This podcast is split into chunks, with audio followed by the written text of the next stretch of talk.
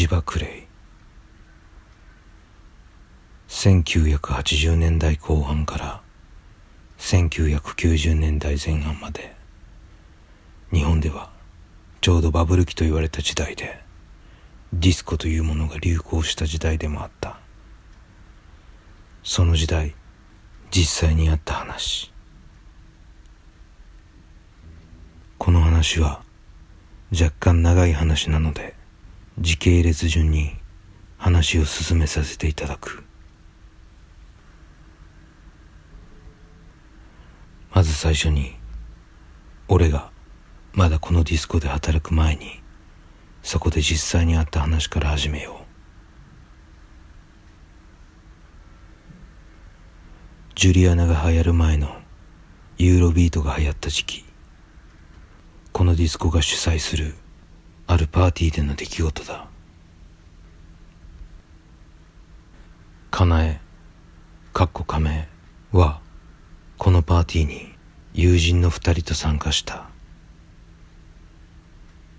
かなえはこのディスコの女性スタッフ年上のよしみさんと友人関係でもあった。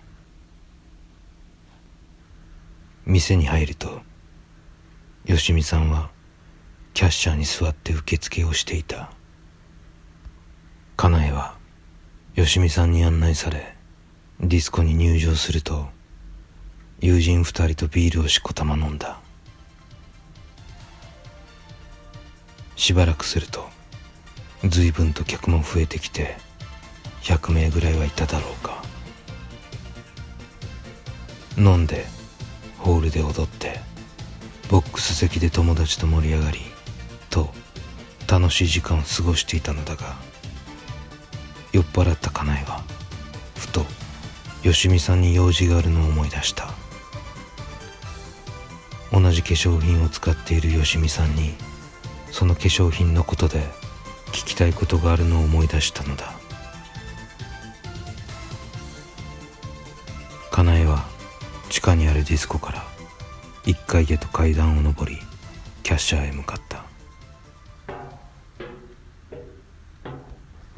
キャッシャーはディスコ入り口から階段を上ったすぐ横にあったが広いエントランスには踊り疲れたのであろうか何名かのパーティー客がいた。キャッシャーの後ろにはこのエントランスの真ん中に直径2メートルくらいのギリシア風の白くかなり大きな柱があった。その柱は吹き抜けの天井まで伸びており高さは10メートルくらいのものでかなり巨大なものだった。かなえはキャッシャーのカウンターの前に肘をついてよしみさんと話し出した。ああマジ酔っ払った。よしみさんちょっとまるまる化粧品のことで聞きたいことがあるっちゃけど。とちょうどそんな質問をした時だ。かなえはよしみさんの後ろにあるでかい柱の上の方から視線を感じた。ふと上を見上げると地上78メートルくらいの位置に3つの首が横に生えていた。首は3つが隣接して真横にあり柱に対して直角に並べているようにあったし体があればありえない位置に首は並んでいたので胴体がないのは一目瞭然だった。三つの首はどれもものすごい怒りに満ちた表情をしていた。霊感があった。昼間でもよく見えるタイプだったがここまで悪意に満ちた霊はめったには見なかった。と叫びそうになったかなえだったがどうやら自分よりも先にあれを目撃した者がいるかのようで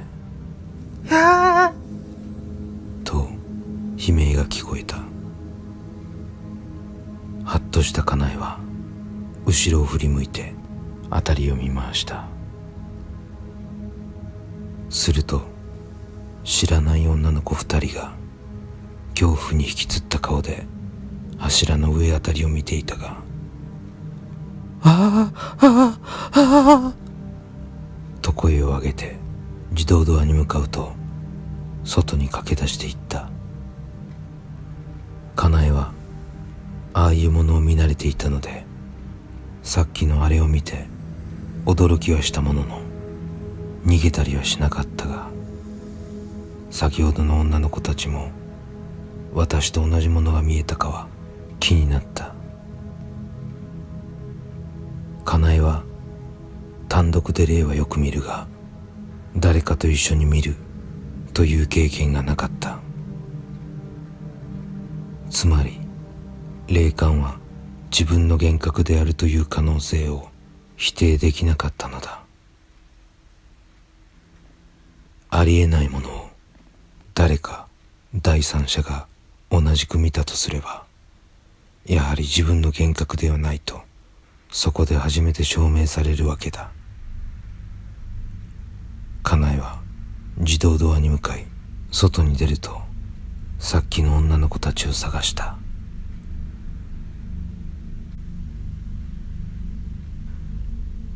すると女の子たちはディスコの敷地の片隅で何やら興奮して二人で話していた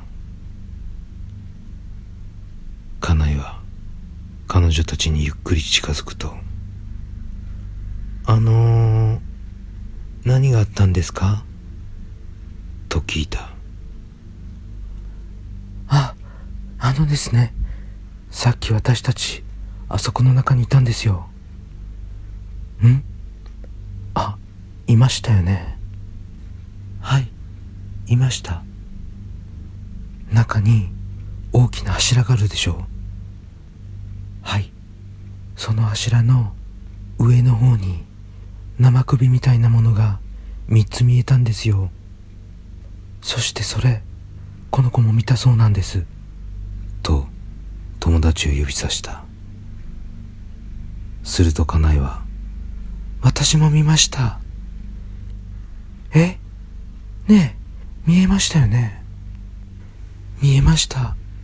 最初私だけかと思ったけどなんか悲鳴が聞こえたけん私以外にも見えたのかなって思って二人を追いかけてきたんです。とこれを機に家内は彼女らと仲良くなったらしいのだが実は家内にはこの時柱で見た首のことで一つ気になる点があったのだがその点は後にお伝えすることにしてそれから数ヶ月後俺ことシンがこの店に来てからの話に移そう。バイトとして働き始めていた俺は徐々に仕事に慣れていつの間にか正社員になっていた。ディスコのスタッフは俺の他に正社員が4人いて俺は正社員の中では下っ端だったがホールのアルバイトスタッフを束ねるという役割をしていた。ある冬の平日の営業中のことだ。常連女性客が友達と二人で来ていたのだがその日は客の入りが少なくなんとなく寂しそうにしていたので俺は接客で盛り上げようと彼女たちのボックス席に向かった。はい君たち。今俺にビールをご馳走したそうな目したよね。はあ？まあよかたい。座らんね。そうやってたわいもない話で楽しく飲んでいると二人組の一人の亜美が妙なことを言い出した。ねえしんさん。ケンさんって双子とかいるんかな？ケンさんというのは俺の先輩で正社員だったが無口でイケメンでクールな男だったが普段は吉見さんと交代でキャッシャーや事務所にいて事務的な仕事をしていた。土日やパーティーなどになるとホールに降りてきて手伝うこともあるが基本的にあまりホールには顔を出さなかったのだがイケメンで目立つのか彼のファンは多かった。ん？ケンさん？いやおらんよ。なんでよ俺はケンさんとは仕事以外でもよく遊んでいたので彼のことはよく知っていたが彼には男の兄弟はいないと知っていた。いやこないだハロウィンパーティーがあったやん。んあああったな。自分ドラえもんの仮装しとったよね。いやだからしてねえし。そうひどいとよしんさん私さ青い服着てきただけどにドラえもんと間違えたとか言ってさ。ああ ウケる。まあまあまあまあ。でハロウィンパーティーがなどげんしたと。あああん時さ私トイレに行きたくなって1階のトイレに螺旋階段を使って登っていったんよね1階ああそっか。ここ地下やからね。ここでちょっと説明するがこの地下のディスコから1階に登る場合2つの階段を使う。1つは家内の話で話したキャッシャーの前に通じる入り口部の階段。そしてもう一つはトイレと厨房に続く螺旋階段があった。そう。でトイレから出て下のホールを上からちょっと眺めてたんよ。そしたらさケンさんが入り口付近のキャッシャーに登る階段を登っていくのが見えたんよね。うん。だいたいケンさんはキャッシャーにおるけんね。そう。あんまり下に降りてこんやん。でへえとか思って私も下に降りようかなって思ってすぐそうもうすぐよ。螺旋階段を降りようとしたら階段の真ん中あたりに人が座っとるった。いうん。で誰やか焦げんかとこに座られたら通るのが邪魔っちゃけどとか思って横ば通っていきながらチラッと顔見たんよ。したらさケンさんやったんよね。ん？いやケンさんがおるわけないやん。さっき階段からキャッシャーに登っていくと見たとやろ自分。そうケン今聞きおるったい。兄弟か双子かおらんかなって。ああそういうこと。なるほど。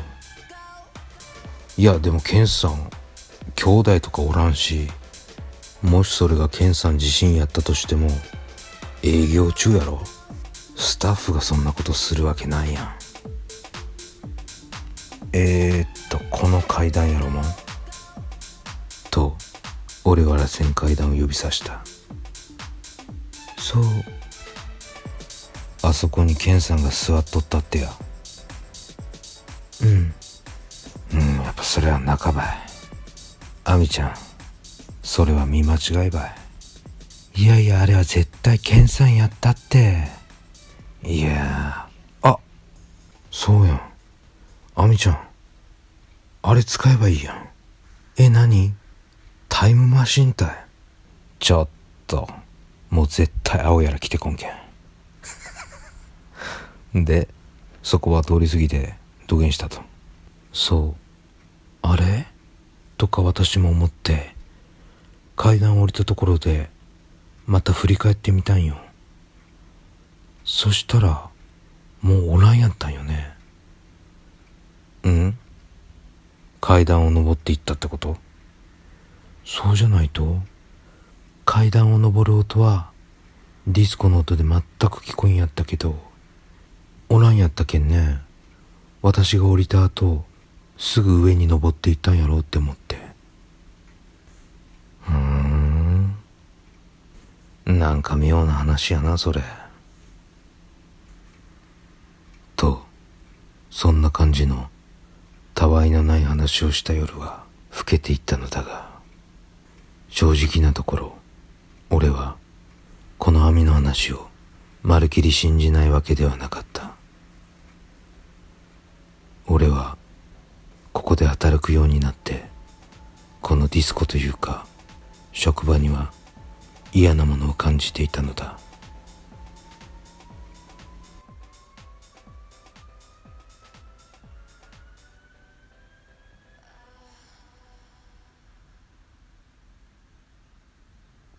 そしてそれから数週間後のクリスマスも近かったある週末のことだ。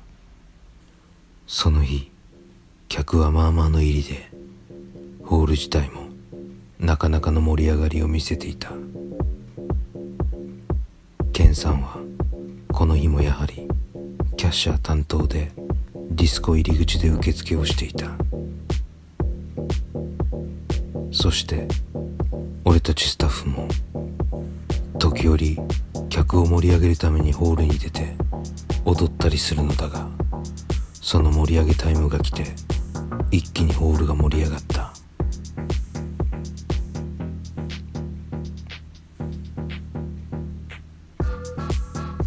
DJ ブースには鏡が貼ってあった。フラッシュがまばゆく瞬きホールで踊る人の姿がコマ送り再生のように見える。お立ち台で踊る人カウンターで眺める人ホールで踊る人スタッフと俺もホールの中で踊っていた。フラッシュが瞬く中俺は DJ ブースに貼られた鏡をふと見た。するとそこにケンさんの姿が見えた。キャッシャーからホールの方に降りてきたのだろう。俺の後ろの辺りに見えたのだがその顔は尋常じゃなく怒っていた。うわやば。俺なんかしくったかな。なんか怒られそうやな。とか考えながら振り向いた。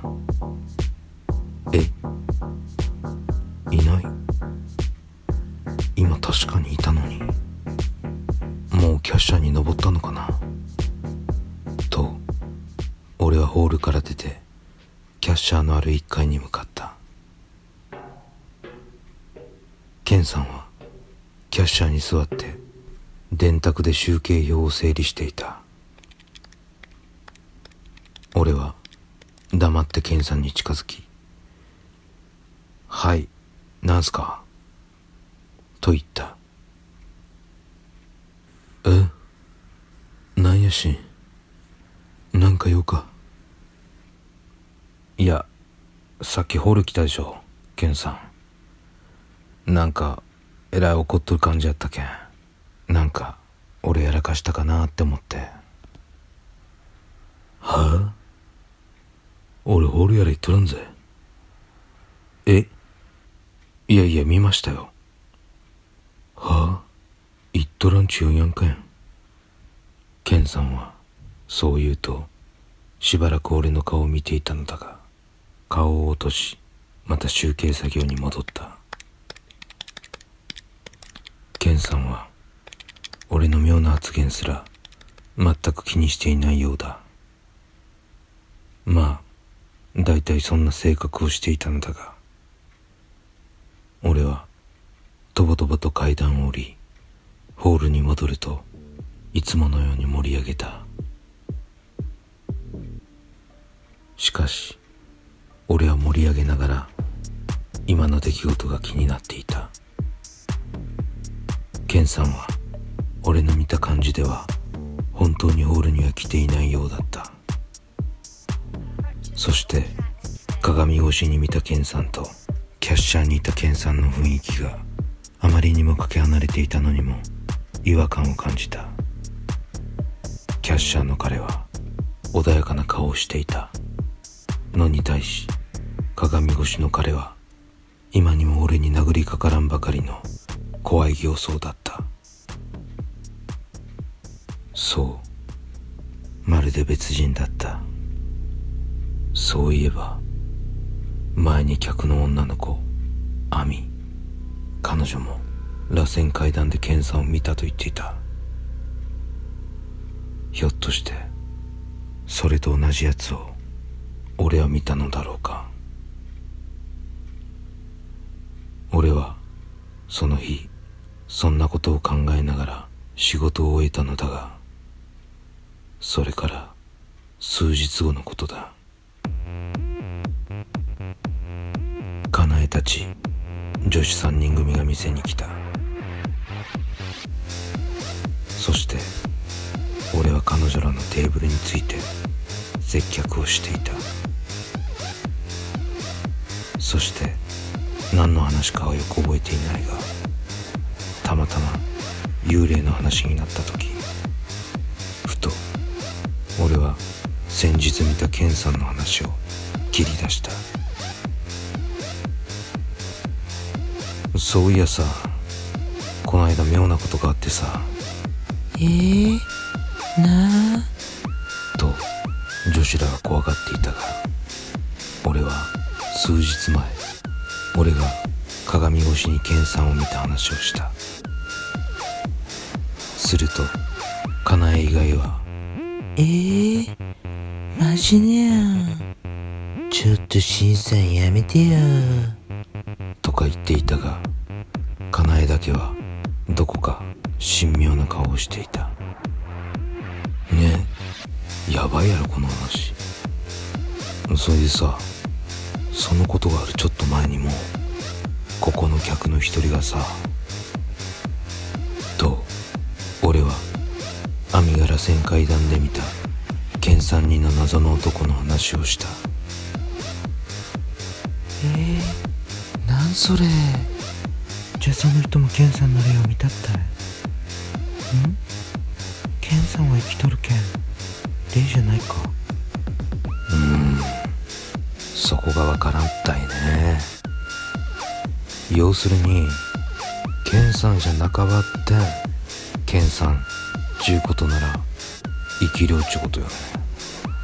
待って生き量とかあるかね。俺は以前シリーズ14で語ったようにこのディスコで自分の生き量に悩まされていた時期があったのだがあの出来事はこのことの随分後の出来事でこの時は生き量なんてものが存在しうるなどと全く考えていなかったのだ。それにしても俺はさっきからかなえの様子が気になっていた。いつものテンションの高いかなえじゃなかった。何かを言いたげな顔をするがどことなくそわそわとしながら暗い顔をしていた。しかし俺は今は言いたくないのだろうとそっとしておいた。それから酒も進み俺は席を立った。しばらく経って俺は店内を巡回していた。螺旋階段を登ってホールを真上から眺めていた。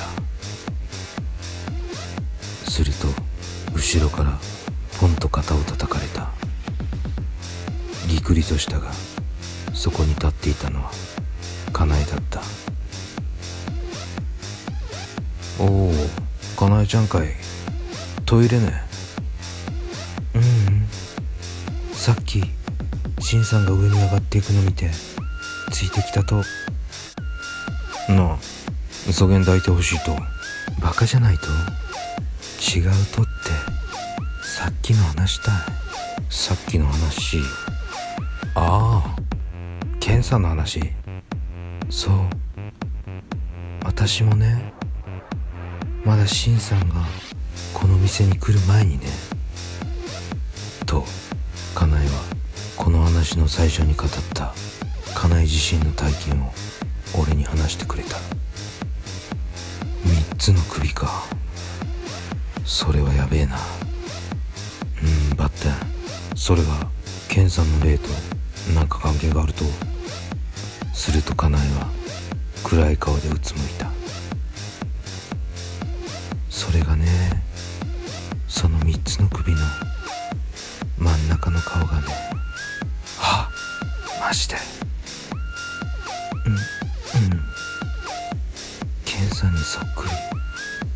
うわああ俺はため息をついた。やっぱそうか。でその話ケンさんにしたと。いや話してない。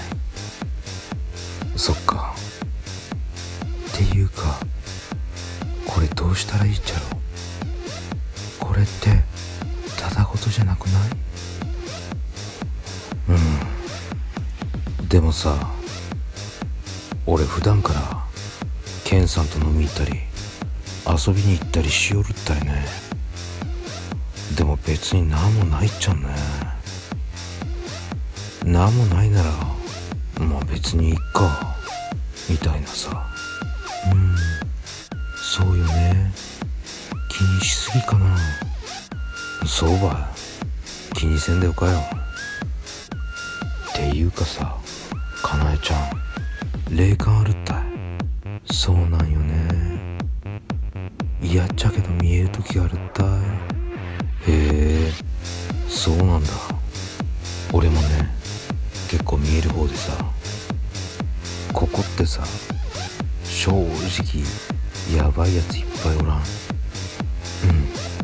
ん。いるても。やろう。た何か変わったことがあったら教えてよ。うん分かった。結局それから幽霊を見たという目撃情報は多数あったがそれがケンさんとはっきり断定された話はなかった。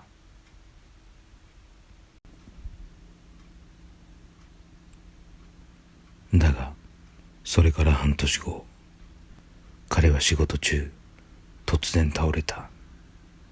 ケンさんは救急車で運ばれたが意識不明で2週間目を覚まさなかった。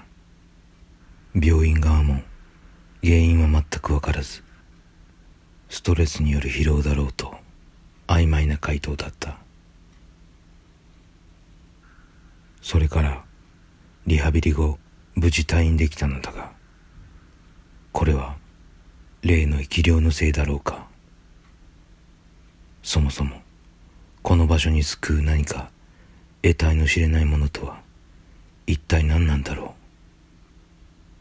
う。よく昔からイベントホールや娯楽施設などは幽霊が出るという噂は多かったのだがこのディスコがある場所というのがまた昔からちょっとした曰くのある場所から数十メートルしか離れていないという危うい地域であるのは俺もここで働く以前から知っていた。そのちょっとした曰くというのは処刑場跡地。いわゆる大昔滞在人の首を切り落としていた場所。それがほぼ目と鼻の先にあった。当然そこはすでに昔処刑場であったことが想像できないぐらい開拓されていたのだがその広い敷地の中にはとある飲食店があったのだがこの敷地にはものすごい大木がいくつもありそれが国道に大幅に編み出していたのだがなぜか自治体もこの大木は絶対に切ろうとしなかった。苦情を言ってくる人も多いようだったが自治体は強行して切るようなことはしなかった。なぜだろう？といろんな人のささやく声があった。がしかしあそこはもともと処刑場であったしあの木は何かしら曰く月で切るに切れない事情があるのではないかとか言う人がいればそうか。じゃあ仕方がない。関わらない方が身のためだな。と誰もそれ以上木を切れという人はいなかった。諸君はこういう話を聞いたことはあるだろうか。大木は切ってはならぬ。切ると災いが起こる。とか木が自宅の庭にある場合家の高さ以上の木があるとその家は繁栄しないとかそんなことを古の昔より日本人は迷信として信じていたというが本当にそんな迷信があるのだろうか。しかし俺は確かにそういう恐ろしい実例を何件か聞いていた。その話はこの話とは別件の話だから割愛するが木は単なる植物だとは言えない何かがあるのかもしれないとこの頃の俺は思っていた。そしてこの処刑場のことだがなぜこんな場所に処刑場があったのか俺は健さんのこともあったしそんなさまざまな疑問を抱いてこの土地周辺に住む高齢者などを見つけては物好きにも聞いて回ったのだ。すると当時90近い老人の一人が面白い話を聞かせてくれた。こりゃあわしが子供の頃わしのじいちゃんから聞いた話じゃがの。うわしのじいちゃんは子供の頃ここらへんには行っちゃいかんぞち家族や近所が言うけんなんでや？ち聞いたげなたい。そしたら、昔はここらへんな、追いはぎ、強姦、強奪、人殺しは平気です。そりゃあもう恐ろしか山賊の一族が住む地域ち言われよったとよ。そういけんあの一帯はものすごか数の死体が埋まっとるけん。呪われるけん言っちゃいかんち。わしのじいちゃんは言われてきたとげな。ほう。俺はすごい話が聞けたぞ。とテンションが上がった。つまり、この老人のおじいちゃんが子供の頃聞かされた話というわけだ。明らかに明治以前の話だ。ふーんそげな言われのある土地やったんですねそれとここに昔あった処刑場は何か関係があるとですかねああその山賊たちは大昔に討伐されたけなばってそん時にあそこら辺あたりで討伐でかなりの血が流れたらしかの。そして散々悪か言葉したその山賊どんな首ば落とされてのさらし首になったちわしのじいちゃんが聞いたげなばって処刑場がなんであそこにできたかわからんがの。あそこな湧き水が昔から出よるけん。千葉洗い流すとに便利やったとかもしれんの。ほう。あそこは湧き水があっとですか。ああ昔からそげんたい。そういやあそこらへんな。わしが小さか頃から幽霊が出ただのっちゅう話はよう聞きよったがの。今もそげなんた出よるとやろかの 残念ながら気を切らない理由の解明はできなかったがあの場所近辺は死体がゴロゴロ埋まっているし昔から幽霊が出るという噂はあった。と俺は老人から聞くことができた。その場所はディスコからほんの数十メートル先にあったと言ったが場所の詳細は現在その場所に住む方々も多数おられるので控えさせていただく。老人から聞いた話を踏まえかなえが見た三つの首の話を考えるとなんとなく晒し首を連想する。真実はわからないがその例のうちの一体は健さんに憑依していたのではないだろうか。実はこのディスコを含め元処刑場跡の飲食店ももうすでにない。